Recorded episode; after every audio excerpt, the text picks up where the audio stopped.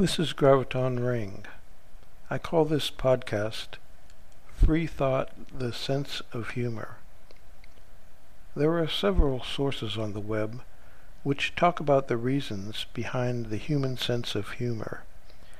One key factor is the ability to suspend one's concept of reality temporarily.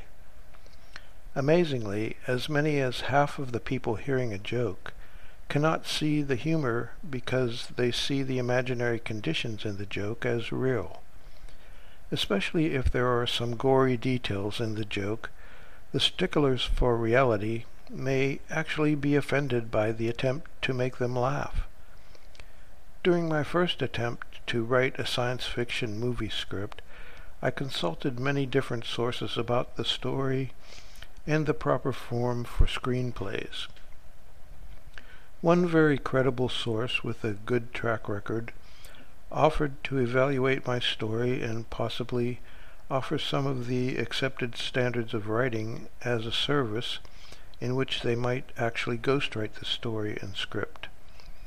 In the evaluation, the reviewer stated that one key aspect in my science fiction story was unbelievable. My first thought was that the reviewer was joking, or perhaps testing my resolve to defend the story under critical analysis. Whatever the reviewer's reason was for the incredible analysis, fortunately my instructor in screenwriting offered to do the ghostwriting and to make sure the industry standards of structuring a professional screenplay were followed. The reviewer of the incredible analysis charged me about $150. The ghostwriting service arranged by my instructor received $1,500. My instructor received another $1,500 to review the ghostwriting. The management service which my instructor arranged received an additional fee of $6,000. Simply believing in my story as it was intended to be, a work of fiction, was worth about sixty times the unbelief. My opinion about this phenomena of suspending or not suspending reality temporarily in order to consider something as humorous or fictional is that humans in Western culture are often polarized into right or left brain thinking. In addition, Western culture seems to favor either or thinking in any circumstance. Some documentaries displayed the right brain state, which was confirmed by brain scans, as one in which the person experiencing right brain thinking often rejected any changes in the testing situation. This seems unusual to me because right brain thinking is often associated with artistic abilities such as music and art.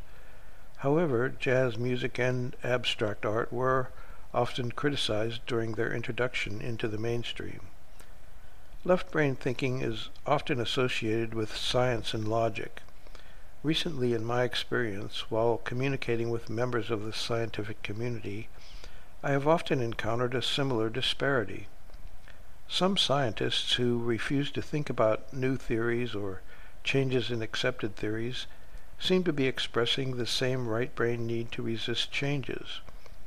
Perhaps we spend part of our time in right brain thinking such as during a brainstorming session to think about new ideas, and then use logic and science to refine the results of the brainstorming. Whatever happens in general with our thought processes, we also seem to have considerable control over our free thoughts. Even though there are many similarities, such as predictable dumb creatures in pulp science fiction, there are always new ideas that fascinate fans. In particular for me, the real science of understanding how many different ways there might be for sentient creatures to gather intelligence, many of which were portrayed on the Science Channel, is enlightening and may even provide clues to the past or future developments by nature or nurture in human ways of thinking. We all drink from the same fountain of wisdom. I'm Graviton Ring.